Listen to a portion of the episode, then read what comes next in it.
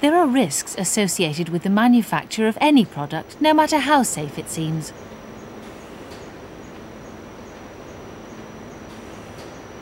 Reputations that have taken years to build could be lost in a moment. At Fox's, risk management is a key ingredient of every biscuit. The customer wouldn't link risk management to our product, but what they would link are the consequences of failure of poor risk management. That could be because there's an incident which has gained us poor publicity. For example, a serious accident or a fire which had caused dislocation to the neighbourhood, or there'd been an environmental incident which again had caused problems in the local area, or even nationally. Safety permeates and underpins the culture of the whole organisation and involves both risk management and risk control.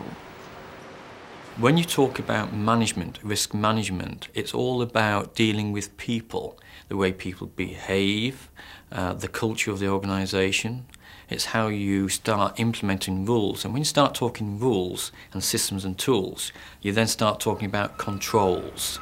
And I think that's the fundamental difference. Risk management's about how you manage people or manage through people. Risk controls, or the controls that you put in place, is all about the systems and tools and procedures that you implement. From delivery to dispatch, purity and hygiene are key considerations for any food manufacturing company. Silo one. Yeah, silo one. That's yours. That's yours. Thank you. Okay. Bye. Thanks a lot. Each delivery must be checked and approved before unloading can begin. And it's crucial to connect up to the correct silo.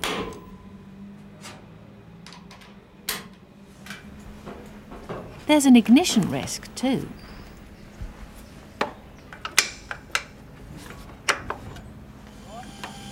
Finely divided flour and air are a potentially explosive combination. There's a far lower level of risk once the flour is safely inside the silo.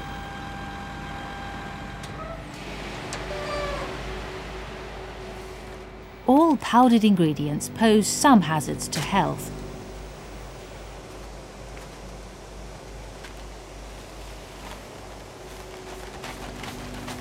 It's safety first whenever there's a risk of inhaling powders or dust.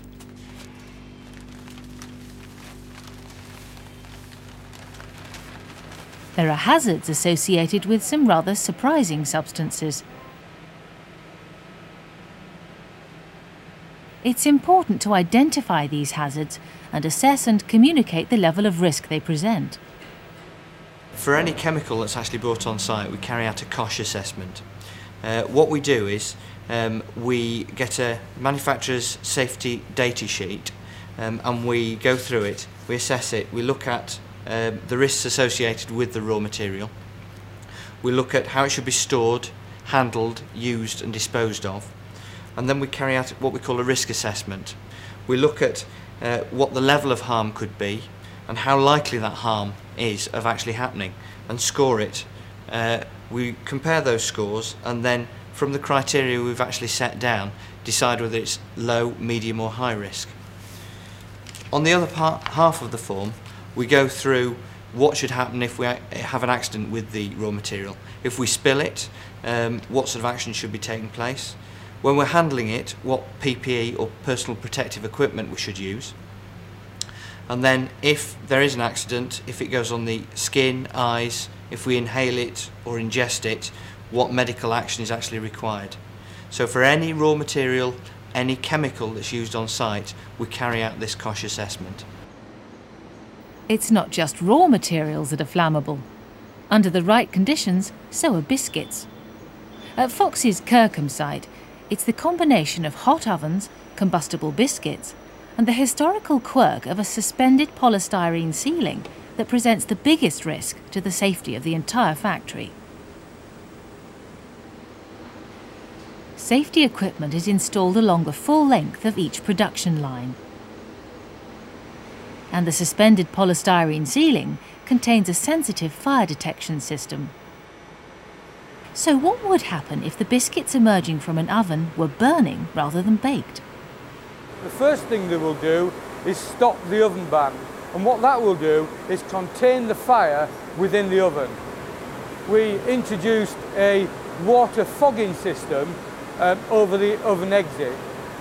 And what that does is douses the burning material with a fine spray of water at such pressure that it excludes the air from the area and therefore douses the fire.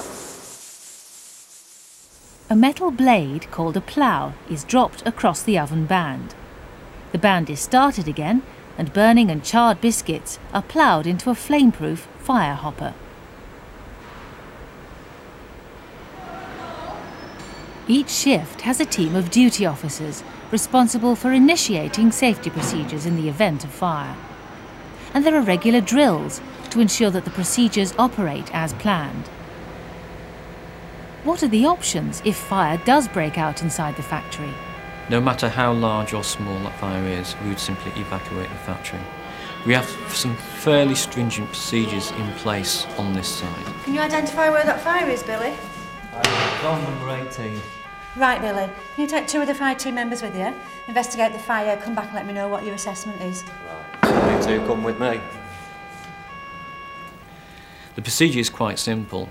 Um, if a fire alarm is sounded or somebody sp spots a fire, uh, they will set off an alarm which sets off an intermediate alarm and that prepares people uh, in case a continuous alarm comes out to evacuate. Now, it's obviously a false alarm. If a fire is detected, then immediately the continuous alarm would sound and the factory would be evacuated. The fire crews themselves would move out the factory and they'd move it to the front of the factory and wait for the fire brigade to come on site to actually tackle the fire. We do not want anybody on site to try and tackle fires because it's too risky. We'll leave it to the experts. Fire is the major hazard to the entire workforce, but there are lesser hazards which are specific to particular jobs. Boxes of biscuits seem harmless enough, but repetitive lifting is a significant hazard. The risks need to be assessed and systems put in place to minimise potential harm. It's company policy that all risk assessments are carried out not by individuals but by a multidisciplinary team. So the recovery period of 20 in an hour for this and how many in an hour for that one? Say about 15 an hour. 15. From lifting where he is now to the maximum height is about a metre, but from the floor height it's actually two metres. Yeah. Would you consider it to be a low or a medium risk? I would say it's definitely a low risk. Operators have their own perceptions of the risks involved in their jobs. Regular risk assessments can lead to changes in working practice that make specific jobs safer to do.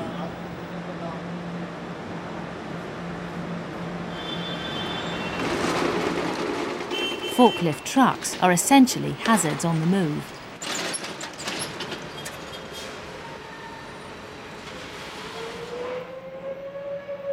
They present risks not only to the drivers, but to anyone working on the factory floor.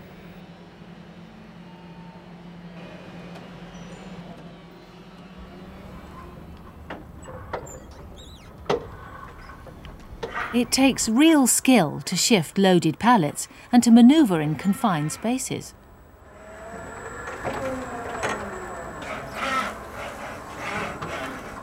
These key skills are learned and developed outside the factory where there's no risk to the rest of the workforce.